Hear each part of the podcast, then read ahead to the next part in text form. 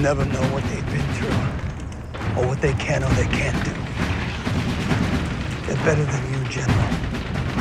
They're better than me. They always are. I hope to God. I fought my last battle.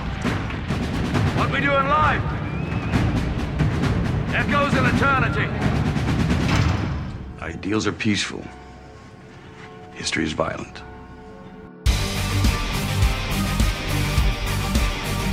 This is the theater of war. We shall fight on the beaches. We shall fight on the landing grounds. We shall fight in the fields and in the streets. We shall fight in the hills. We shall never surrender! Hello, everyone, and welcome back to the Theater of War podcast, episode 3. I am your host, Trevor, and today we'll be discussing the 2012 movie Day of the Siege. Now, this movie, uh, the, the events surrounding it are the Second Siege of Vienna in 1683.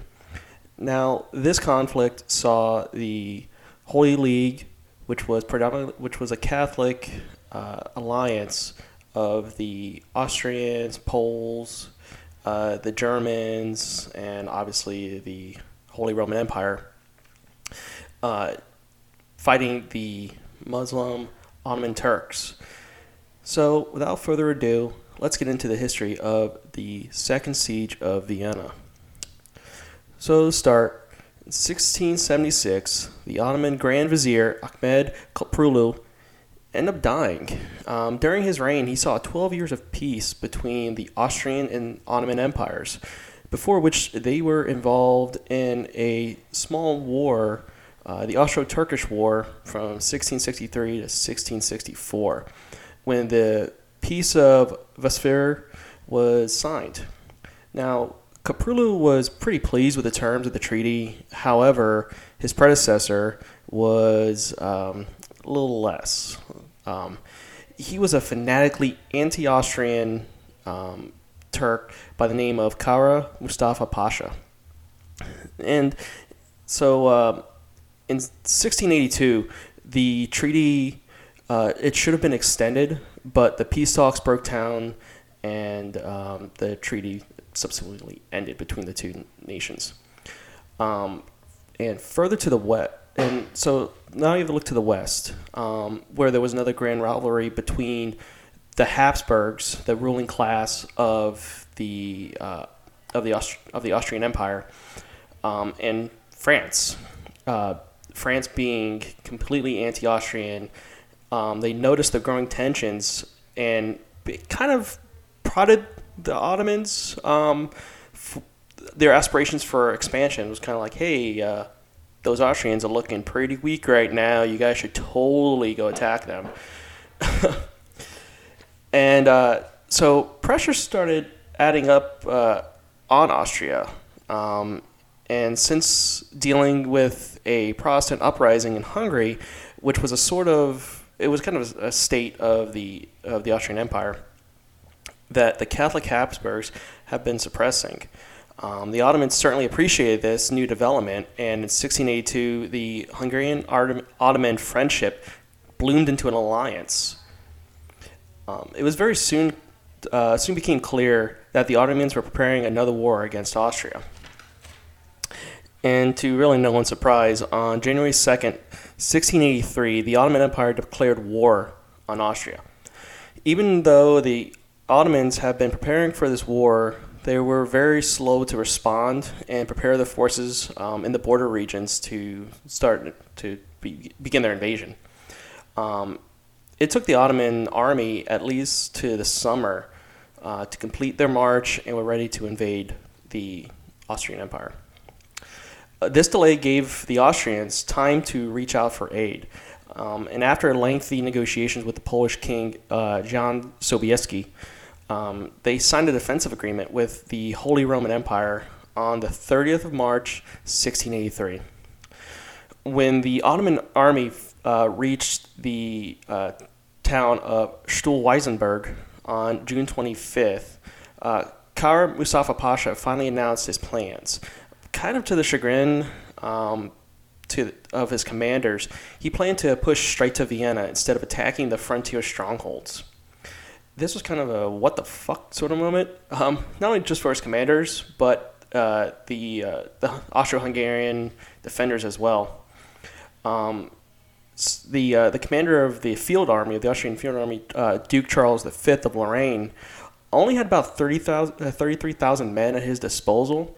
And at first, he tried to distract the Ottomans by besieging the fortress of Neuhäusel, but it proved to be just a big fucking waste of time.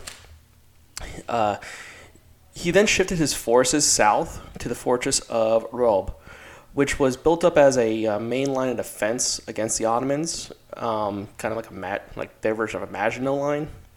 But despite the preparations, the Ottoman tar- uh, Tatars, which were kind of like their light cavalry, um, they're kind of an elite light cavalry, I guess, would best way to put them, um, gave Raab, basically gave him the, the finger, crossed the river just 10 miles away from the city, and just kind of said, nah, fuck that shit.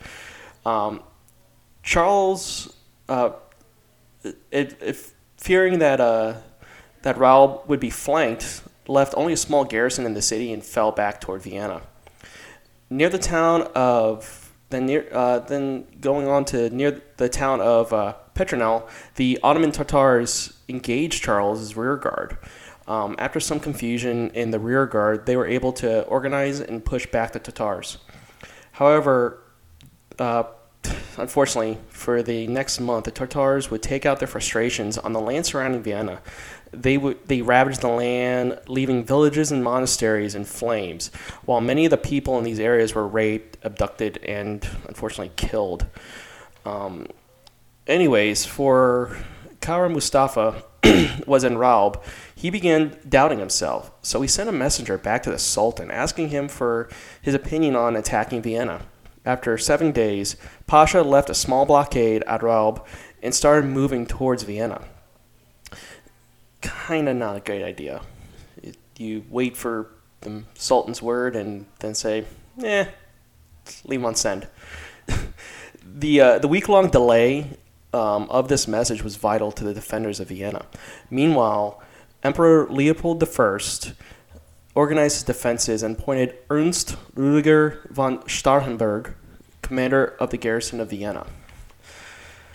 Leopold, um, he would end up leaving the city with, along with about 80,000 civilians. Uh, this would be the first time that Vienna would be attacked by an Ottoman army.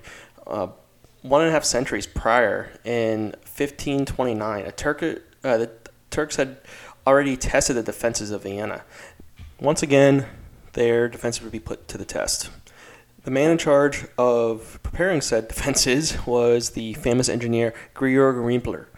Um, he was already uh, aware of the formidable defenses for the upcoming battle. He understood that the, the Turkish style of siege warfare, he actually had experienced it firsthand at Candia. Rimpler knew the biggest threat would be the Turkish miners. Um, basically, what they would, they would mine underneath um, the defenses, set mines, and blow them up.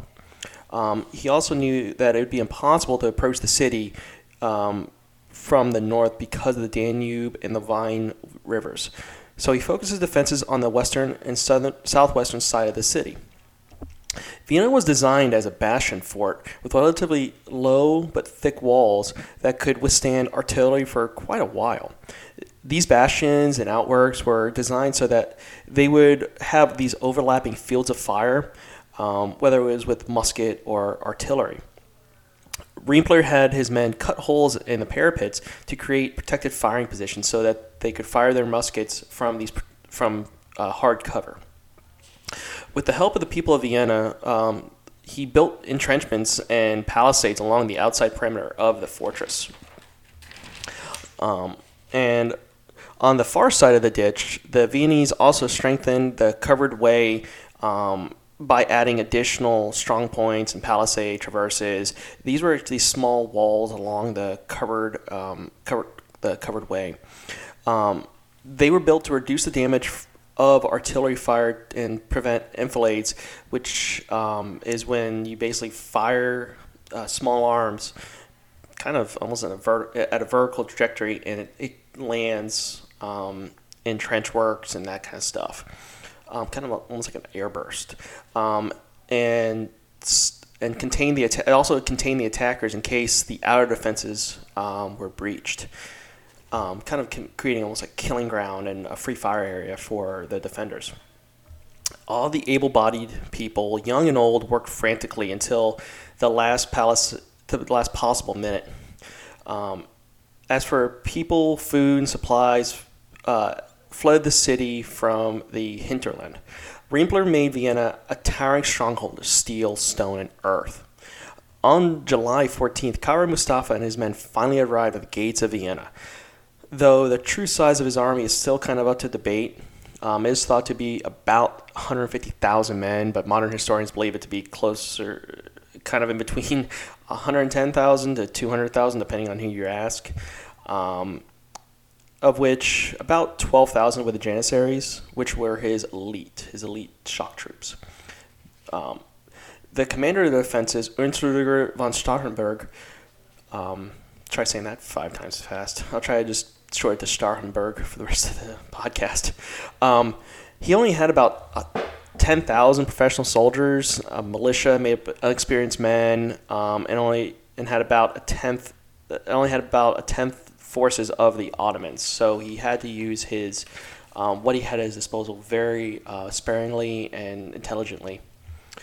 Uh, so the the day the Ottomans arrived, a messenger informed Polish King uh, Sobieski about the dire situation that Vienna faced. Immediately, he began to gather his army. His plan was to march before the end of June and reach the gates of Vienna with about 50,000 men. The Ottomans set up camp west of Vienna, and on July 15, Pasha sent an envoy to the Viennese government demanding Vienna to capitulate by converting to Islam and pay tribute to the Ottomans. Starhemberg probably refused by saying, Go fuck yourself. Probably not in that way, but eh, that's what I think he said. Just, uh, just then, the Ottoman artillery opened fire on the city. Unusually, though, the Ottomans had significantly less artillery than they than the defenders, uh, which is a textbook mistake in siege warfare. You always want to overwhelm your uh, the city that you're sieging, not the other way around. Um, as well as lacking any sort of heavy artillery, only medium pieces. So, from the range, uh, he wasn't doing much damage to the walls. Um, but like any other, every other um, European siege at the time, the Ottomans built trench systems and slowly approached the walls.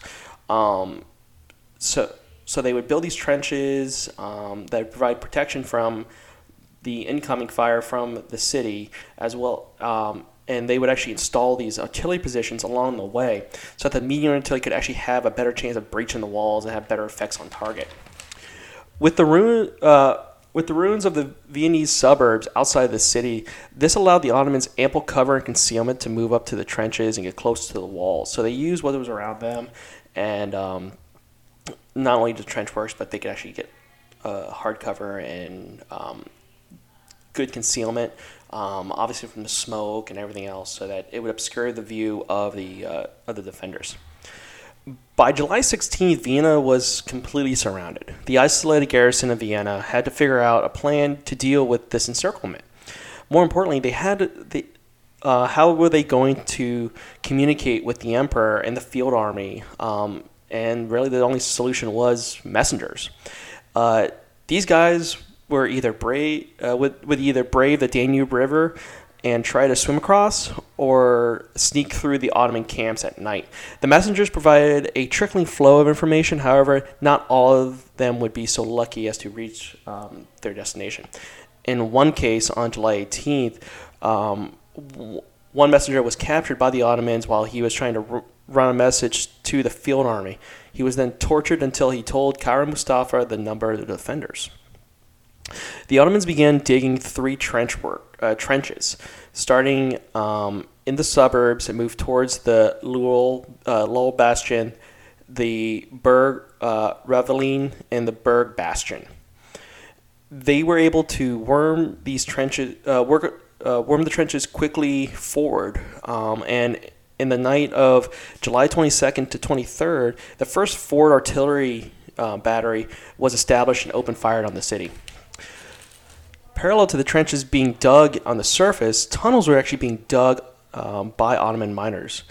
And on the 24th, the first two mines detonated on the far side of the ditch opposite of the Lule and the Berg bastions.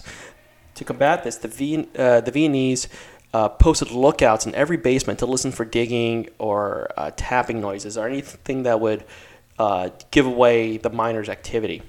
They also began digging tunnels of themselves, um, though their miners were fewer in number and less experienced than the Ottomans because this wasn't their style of combat, obviously. Um, on July 25th, Ottoman miners damaged a palisade opposite the, the and the Berg bastions. Um, and during a su- successful counterattack against one of these breaches, Rimpler's arm was actually shattered um, and was taken back to the city where he would actually die from his wounds, um, probably from infection, like everything else. During that time, you got a paper cut, you probably died. and unfortunately, Vienna actually lost their best engineer. The Viennese mines um, had begun harass. Uh, the, their mines actually began harassing the Ottoman lines. Um, on July 26, their their miners blew up under the Ford field um, fortifications of the Ottomans. However, this kind of had little effect. Um, didn't really do anything, but it was kind of more of a show of force than anything. That I believe. Um, the following days, the Ottomans would be much more successful. They would repeat, repeatedly detonate and collapse palisades. Um, on July 30th, a breach was made uh, by the uh, Berg Bastion that was followed up by an assault from the Janissaries, um, so that they would. These were their shock troops, so they blow a hole and then they rush the position. Um, and this attack, uh, the Viennese couldn't they couldn't stop. They were just completely overwhelmed, and they were forced to abandon their position and pull back to the covered way. The Ottomans now ha- held the palisades and installed more forward artillery battery uh, batteries in front of the Lule bastion. And in no time, their, their artillery uh, destroyed the elevated batteries of the defenders. Now, while the siege raged on, the, the emperor, um, Leopold I, had arrived in Germany um, in an effort to get to garner support for for Vienna. This would be extremely expensive, and most of the finances were supplied by Pope Innocent VII, um, who wanted to prevent any more Muslim expansion in Europe.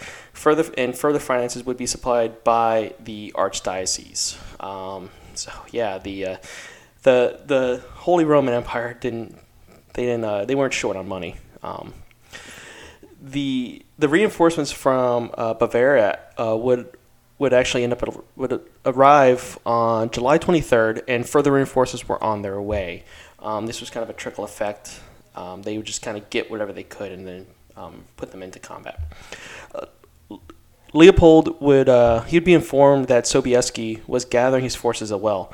The field army commander, the Duke of Lorraine, was constantly skirmishing with the Ottoman Tatars in order to secure a route for the reinforcements north of Vienna. Um, so they had their own like they were constantly trying to keep their supply lines open because that's really the make or break of a siege. If the city being siege can get supplies, get reinforcements in, um, if the Ottomans had shut down those lanes, uh, Vienna would be fucked. For the Ottomans, um, in the meantime, Kara Mustafa came under pressure uh, when he finally received a reply a reply for his message from the Sultan. Um, he was confused as to why the fuck Mustafa attacked Vienna instead of supporting the Hungarian uprising and conquering strongholds along the border, kind of like what his commanders suggested. Um, sometimes it's best to listen to people around you instead of just Leroy Jenkinsing yourself into a fucking siege. Tensions were rising in the city as well when the Vien- uh, Viennese mobilized all able bodied men and began to fix prices on essential items like food and medicine. Um, capitalism, right? Another issue was the bodies that were beginning to pile up. Um, so, so you can't just have dead bodies rotting in the streets because, well, that's that just leads to just horrific fucking nonsense. Um, and so odors were made to deal with them. I think they just ended up burning them. Um, because burying them probably wouldn't be uh, best best use of their time. The Ottomans were beginning to have supply issues as well. Um, they didn't expect the siege would last this long, and so by the end of the month, the Ottomans had run out of provisions. Kind of sounds like something else is happening in the world right now. Um, I'm just gonna leave it there. Actually, not. Uh, fuck Russia and all their shit they're doing. Messengers were still uh, being sent out of the city, um, but at a cost of uh, 200 ducats, which was about $100,000. Um, they were risking their lives and um, they want to be properly reimbursed for it, so I can't fault them for that. There was actually a Polish noble in the city who disguised himself as an Ottoman and was successfully able to get out and come back, um, get out, come back into the city, um, and he brought news of the relief force of about 70,000 men were coming. Um, they just didn't know when, they just knew they were coming. So, rumor has, and funny, funny little side story, a little Cliff Clavin moment here. Um, fun fact: uh, rumor has it that um, as a reward for he used his reward money to open the first cafe in Vienna um, and use the leftover coffee beans left behind by the Ottomans. Um, even though most experts today kind of doubt that, I think it sounds pretty cool, so I'm gonna go with that. And back to the siege. Uh, Ottoman pressure on the covered way increased day by day. On August 3rd, the they conquered a long stretch of it too. The defenders were forced to abandon the palisades. Um, the Ottomans then tunneled their way into the large ditch opposite the bastions. While they began to advance their lines, the defenders were able to utilize their low, uh, the, the low-lying uh, and um, using these positions, they could continue deadly fire, um, accurate fire on the advancing Ottomans, regardless of the Viennese. However, regardless of the Viennese, were able to blow some of the the Ottoman mines. The attackers continued to uh, to press the defenders um, and keep uh, pressing the attack. On August 8th, the first Janissaries reached the city walls, um, and they were subsequently repelled. Over the next couple days, uh, the Ottomans would detonate mines under the bastions, but in the last possible moment, every time the Viennese were able to repair the breaches um, and repel their attacks. They were then they then launched raids um, in an attempt to destroy the Ottoman tunnels. However, these would prove to be a complete failure, failure and a waste of valuable men and resources. As the battle waged on at the walls of the city, things only got worse for the defenders. The bloody flux uh, broke out into the city. It's an infectious disease um, that results in diarrhea and blood. It decimated the city, and of course, no battle was complete without people shitting themselves to death. So Starhemberg was desperate. Um, he had to he had to conscript every man not yet working on the defenses or fighting. Like if you had a pulse, basically, here's a rifle, defend the walls. Um, it didn't matter if you if you're able-bodied, really, um, and if you refused, you were subsequently shot, or at least threatened to be shot. All the while, the Ottomans' progress, um, even though three of their own mines were destroyed by the the Viennese uh, countermines and artillery. Despite this, they had advanced their trench works halfway through the ditch outside the city walls. The Viennese launched another attack against the Ottomans, but this time they actually succeeded, killing sol- killing many soldiers, destroying the earthworks, burning supplies, and destroyed any mines they found. Um, this was a huge setback for the Ottomans, and it took them 12 days to regain control of their lost positions. For two weeks, no side made any progress. Bloody fights still broke out here and there. Um, Ottoman mines exploded with attackers charging out of the holes, but the defenders repelled their attack. Um, sounds like something out of World War One, with both sides gaining next to nothing and suffered heavy losses. In late August, a heavy rain turned the battle into a mud fight, just a, a quagmire of just mud and blood, and this is basically just what the battle needed. Uh, Starhemberg mobilized his every resource he could and had them construct a line of defense behind the city walls, kind of preparing for a major breach. While defenders were struggling to hold up the relentless assault, the emperor had no choice but to wait, wait for reinforcements as they trickled in little by little. As for the field army, the Duke of Lorraine began to move his army towards the agreed rally point at Tulln. But the reinforcements expecting to be there were late. Sobieski and his and his army didn't leave Krakow until August 14th. It's a, it's a good good day, you know. Whose whose birthday might that be? Two weeks later, uh, two weeks later than he expected. So September rolls around. Um, September 1st, a messenger arrived bringing news that the relief army would arrive soon. Um, he was then sent back to the emperor with a desperate message for help. The defenders were on their last legs and couldn't take much more. If constant bombardment wasn't bad enough, food within the city had run out. Every night they sent up flares t- to signal just how dire their situations were to the relief army. Starnberg continued to push his men hard, pushing them to work on the defensive line behind the compromised section of the wall. Raids were, were still launched against the Ottoman tunnels, but they failed, and the Ottomans continued their advance. Starnberg had no choice uh, but to order withdrawal of his troops from the Campanier. So he's now con- uh, consolidating and condensing his forces. Um, by the night of September 3rd, the Ottoman trenches virtually surrounded the Ravelines, um, and their mine tunnels reached about two to three meters under the city walls. While the Ottomans covered their positions with tree trunks and sandbags, the defenders constantly pelted them with hand grenades. Um, basically, they, they had these little tiny um, iron grenades, and they would stick a fuse in it, and it kind of worked like modern day grenades almost. Um, so, and uh, skirmishes broke out under uh, beneath the city as well. Um, as tunnels as tunnelers encountered one another, bloody struggles broke out. Armed with hand weapons and in muddy, dark tunnels, the men blindly fought for their lives. Um, I can't imagine what that would have been like. Um, something that we would see in World War One. They were doing it in the 17th century. When the Duke of Lorraine and King Sobieski finally met up, they held a war council they got along quite well actually, and you know they didn't have any like dick measuring contests. And Charles V left overall command to Sobieski. Then, in early September, the first mine detonated under the city walls. While having the desired effect, loose debris sloped down into the Ottoman trenches and slowed their advance. Um, this delay actually allowed the defenders to fortify the breach. Then another large explosion tore down a large section of the Berg bastion. Janissaries advanced up the rubble, but the ascent was too steep, and with steady fire from the defenders, the Janissaries had to pull back. This allowed the defenders to fortify that breach as well. Both sides were beginning to grind grind themselves down to a nub. The Ottoman troops were beginning to resent Mustafa because he was the cause of their pain. Um, the Janissaries, especially, because the siege had lasted longer than the typical 40 days.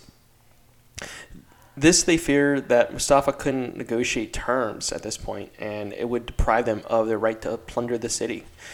Then two more mines detonated under the Lule Bastion, and they and their assault was was repelled again too. I mean, I don't know how these these Viennese defenders were able to just hold up against this, but goddamn. Inside the city, more problems kept arising, and wait, there's more. Um, with only about 4,000 men left uh, to fight.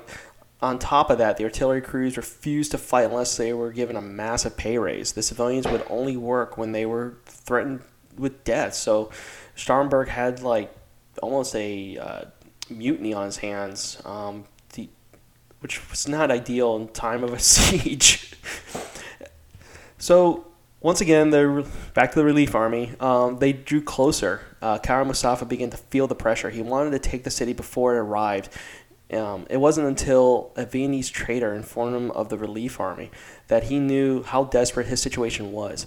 He made preparations for an upcoming battle um, with no chance, oh, with no choice. Excuse me. Uh, he redeployed his troops to face a relief army. December eighth, the Ottomans uh, placed five huge mines under the walls and were ready to light the fuse. Just then, the relief army came into sight. As the sun rose above Vienna on September 12th, the relief army began their advance down the hill. The left flank was Charles V's fo- focus. The center was held by a mix of Bavarian, Saxony, and other German state troops. And on the right would, was the Polish, led by King Sobieski himself. Facing about 80,000 Ottomans, they would be outnumbered, but that, that wouldn't matter at all. The left flank of the relief army made its first contact and began pushing back the Janissaries. Steadily advancing, the relief army pushed forward. After about six hours of fighting, Charles V had reached the Ottoman camp, halting to allow the Polish on the right flank to catch up. At four in the afternoon, the winged hussars arrived. Cue the Sabaton. Uh, they stormed down the hill. King Sobieski personally led the attack of the 18,000 men. Kind of like something out of Theoden that you'd see in Return of the King. Uh, clad in plate mail, adorned in jewels and fine animal furs, and a big fuck off lance. And most notably, they had these two huge winged crests um, attached to their backs. Just these badasses of fucking history. At about 100 paces, the real charge began. At 50, uh, 50 paces, they spurred their horses into a full gallop and lowered their lances and smashed into the terrified Ottomans. Lances splintered, horses trampled and crushed men. The, the men in the rear were terrified by the sight of the, of the men skewered like pigs, seeing their comrades simply thrown aside.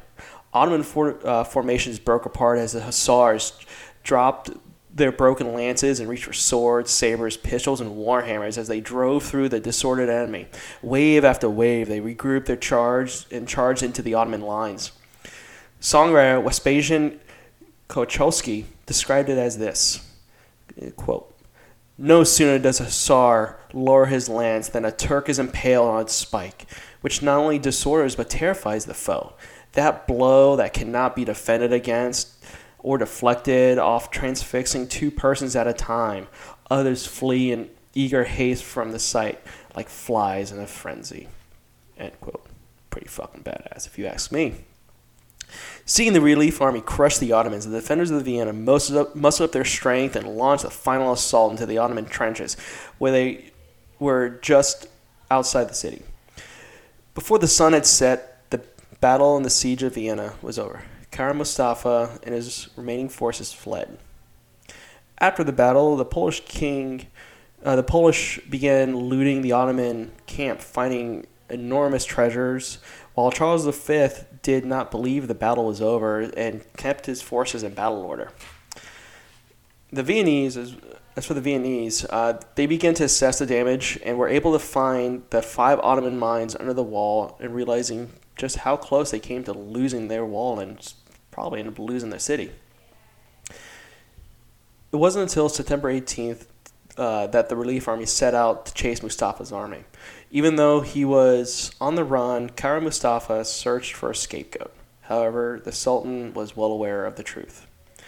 On December 25th, while he was in Belgrade, emissaries of the Sultan delivered him a death warrant and then proceeded to strangle him with a silk string. And that, folks, wraps up the Siege of Vienna. So now that we've discussed the history uh, surrounding the Siege of Vienna, let's uh, let's get into the movie here. So the day of the siege was a, a joint production, uh, Italian and Polish production, um, and I, I kind of mixed feelings on it. So let's do the the good stuff first, um, and kind of like what it gets right um, to start. Now, the movie itself, uh, the main protagonist is a man by the name of Marco d'Aviano, who uh, was played by F. Murray Abraham. It's funny enough, he actually was a real person, um, he, and he wasn't just a normal man until uh, a normal monk. Excuse me, until 1676 when he apparently healed a bedridden nun um, and kind of got uh, gained notoriety for that. Um, and people began to consider him a sort of miracle worker. Um, and many uh, many of the, the citizens would seek him out, um, you know, hear my ailment, such. Um, he became so famous that Leopold I brought him in as a counselor. So, like we see in the movie, uh, Leo, Leopold was indecisive, and um, d'Aviano would uh, was a little bit more forceful and kind of was his counsel, but able to kind of steer him in a in the in the right path or God's path or whatever. Um, it does get some parts of the story right, um, especially the complexities uh, politically of the the Holy League um, that were they were just involved in the Thirty Years' War prior, um, and there was you know bickering and political intrigue, and you deal with these inbred idiot nobles, and they all want their own thing. I mean, it, for instance, like we saw with uh, King Sobieski, they thought that he was just kind of a peasant compared to them. Um, didn't come from this inbred bloodline like they did.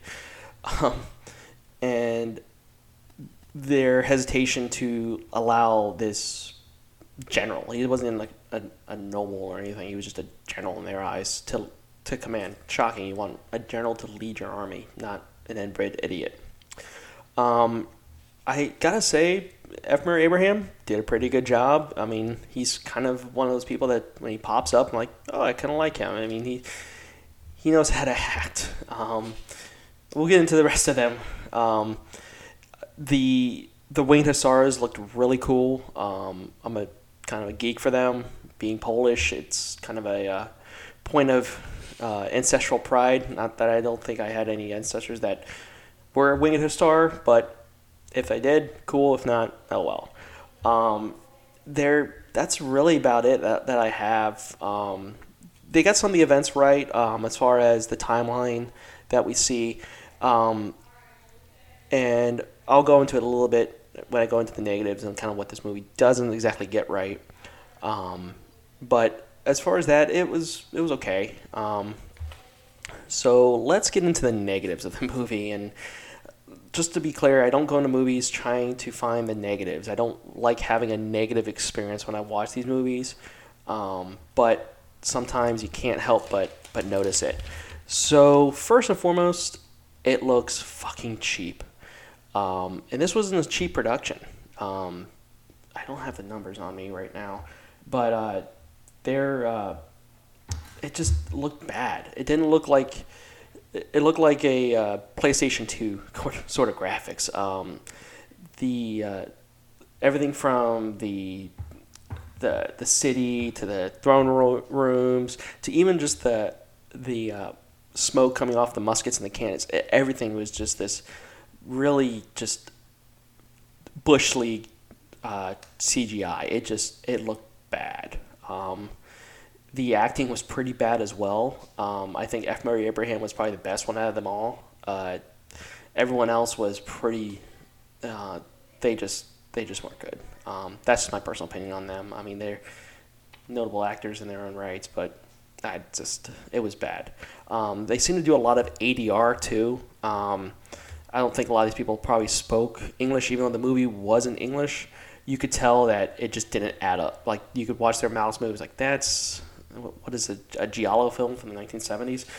Um, so that was also very distracting. I would actually preferred it to for them just to have subtitles. Um, it's strange that it was in English, even though it was an Italian Polish um, production. Um, Kara Mustafa, uh, he kind of was this weird mustache twirling bad guy. Uh, now, yes, he was arrogant. Um, he wanted to capture Rome. He wanted to turn it turn uh, St. Peter's Cathedral into a mosque, uh, which would have involved a lot of murder and mayhem and a lot of bad shit. So I don't have any love towards the Catholic Church. Obviously, they their track record speaks for themselves. However, this guy was just one step above. This was almost kind of borderline racist in a way. It kind of felt like it's like ah, it's like what the fuck are you doing, dude?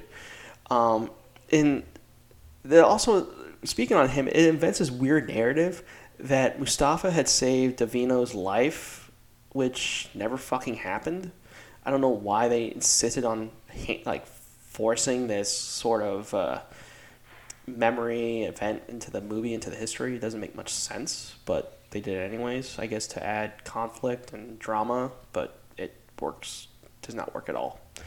Um, it also exaggerates the numbers.